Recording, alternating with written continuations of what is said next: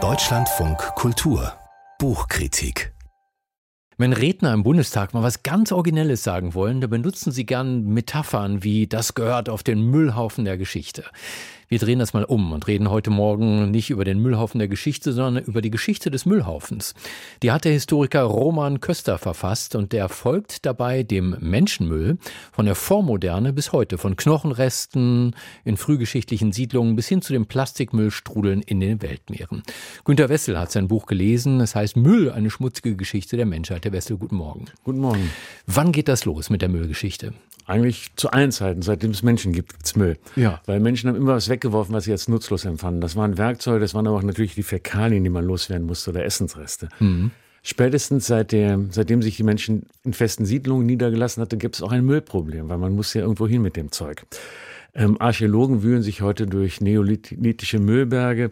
Und manche Wissenschaftler vermutet auch, dass zum Beispiel ähm, schon frühzeitliche Menschen entdeckt hätten, dass sich Fäkalien oder Nahrungsmittelreste gut als Dünger eignen. Die haben das hinters Haus gekippt und es gibt zwar keine Belege dafür, so Roman Köster, aber man kann vermuten, dass vielleicht deswegen die Hausgärten entstanden sind. Interessant. Und wann hat die Menschheit angefangen, ihren Müll systematisch zu entsorgen? Na, seitdem es größere Siedlungen gibt eigentlich. Also Uruk im Zweistromland hatte schon ein Kanalsystem. Die altägyptischen Stadtbewohner haben ihren Müll in den Nil geschmissen, der schwemmte das dann so schön weg. Die Maya haben Deponien für ihren Hausmüll angelegt und ähm, Müll war halt in den Städten vorwiegend ein Problem, wegen des Platzmangels. Man musste dann irgendwie versuchen, das zu managen. Und deswegen wurden die schmutzigen Gewerbe sukzessive immer weiter an den Stadtrand verbannt. Also Schlachthäuser, Färbereien, Gerbereien und so weiter. Obwohl es bis ins 19. Jahrhundert in Städten wie New York oder London mitten in der Innenstadt auch noch Schweine gab, die da rumliefen. Mhm. Und, ähm, bei Bedarf geschlachtet wurden. Uh, Historikern wird gern mal Eurozentrismus vorgeworfen, wenn sie aus Europa kommen. In diesem Fall Roman Köster schaut nicht nur auf Europa. Schreibt er denn eine Weltgeschichte? Es ist eine Globalgeschichte des, des Mülls. Er zitiert Abfallregelungen aus dem mittelalterlichen Rom, aus Holland, aus Bologna, Montpellier, Edinburgh. Aber es sind eben nicht nur europäische Städte. Der Schwerpunkt liegt natürlich irgendwie aus, auf Europa, weil auch viel mehr überliefert ist halt. Also die Quellenlage ist halt besser. Es finden sich immer wieder Beispiele aus China, Japan, amerikanischen Ländern. In Guayaquil wurde, in Ecuador wurde es zum Beispiel 1538 verboten, den Müll einfach auf die Straße zu werfen. In China gab es Leute, die haben im 17. Jahrhundert in den Müll aus den Städten geholt und haben ihn sogar gekauft, weil sie das als Dünger nutzen konnten. Und in Japan gab es einen ganzen Wirtschaftszweig, der sich damit beschäftigt hat. Hm. Er guckt auch auf Recyclingquoten in der Frühmoderne. Also er beschreibt das Recycling keine Erfindung unserer Zeit ist, sondern dass es eigentlich das immer zu Zeiten gab, in denen Arbeitskraft relativ billig waren, aber Rohstoffe teuer waren. Das ist in der Frühmoderne fast durchgehend der Fall, aber es war auch in vielen sozialistischen Ländern beispielsweise so. Also in der DDR wurde sehr viel Glas und Metall gesammelt. Die hatten allerdings das Problem, das dann hinterher wieder in den Produktionskreislauf reinzubringen.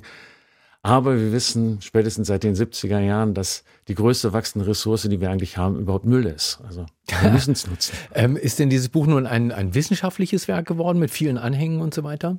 Es ist ein, eindeutig ein wissenschaftliches Werk. Ein knappes Viertel des Buches sind Anmerkungen und Literaturliste, aber es ist ein gut lesbares wissenschaftliches Werk. Also Köster kriegt das gut hin, mit seinen Quellen zu jonglieren, gute Beispiele zu finden. Er erzählt auch Anekdoten.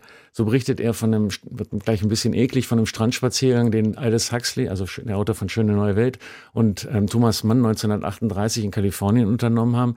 Da sind die am Strand lang gelatscht und da waren da überall so kleine weiße Dinger. Und dann haben sie gedacht, sind, Schnecken sind näher gekommen. Es waren Millionen von gebrauchten Kondomen, oh. die über die kann Millionen, die in das, ins Klo geschmissen wurden, in, über die Kanalisation ins Meer raus und dann wieder an den Strand zurücktrieben. Also es war der Vorbote der großen Plastikmüllstrudel, die heute in den Weltmeeren vorhanden sind. Jetzt würde ich natürlich gerne wissen, wenn ich äh, dieses Buch vorne anfange, viel erfahre über die Geschichte des menschlichen Mülls, kommt denn hinten auch das Richtige raus, nämlich eine Lösung für das Müllproblem? Jein, jein, jein. Wir ersticken im Müll. Wir haben dieser Plastikmüll, den ich angesprochen habe, der heute da ist. Es sind jeden Tag, ähm, sagt er, das Gewicht von 100 mal 10.000 Tonnen, also 100 mal den Eiffelturm beschreibt, das ist eine Million Tonnen allein täglich, was da anfällt. Wir ersticken da förmlich drin. Und es ist noch nicht mal einheitlich definiert, was überhaupt Müll ist, das schreibt er auch. Es ist zu viel, es muss weniger werden. Konkrete Vorschläge sind schwer zu machen, denn der Abfall, schreibt Köster, ist, ist die Kehrseite unserer arbeitsteiligen Massenproduktion. Mhm. Wenn wir so produzieren, wie wir produzieren, fällt der halt einfach an. Wenn wir viel durch die Gegend karren, fällt halt viel Müll an. Amazon ist das beste Beispiel. Wir haben natürlich jede Menge Verpackungsprobleme. Müllmengen zu reduzieren heißt dann am Ende, dass unser Leben vielleicht langsamer wird, vielleicht wird es auch teurer. Aber auf jeden Fall, so schreibt Köster, es lohnt sich. Günter Wessel, vielen Dank. Über ein Sachbuch, das neugierig macht. Roman Köster heißt der Historiker, der es geschrieben hat. Müll, eine schmutzige Geschichte der Menschheit ist der Titel, erschienen im CA Beck Verlag. 416 Seiten kosten sie im Buchhandel 28 Euro.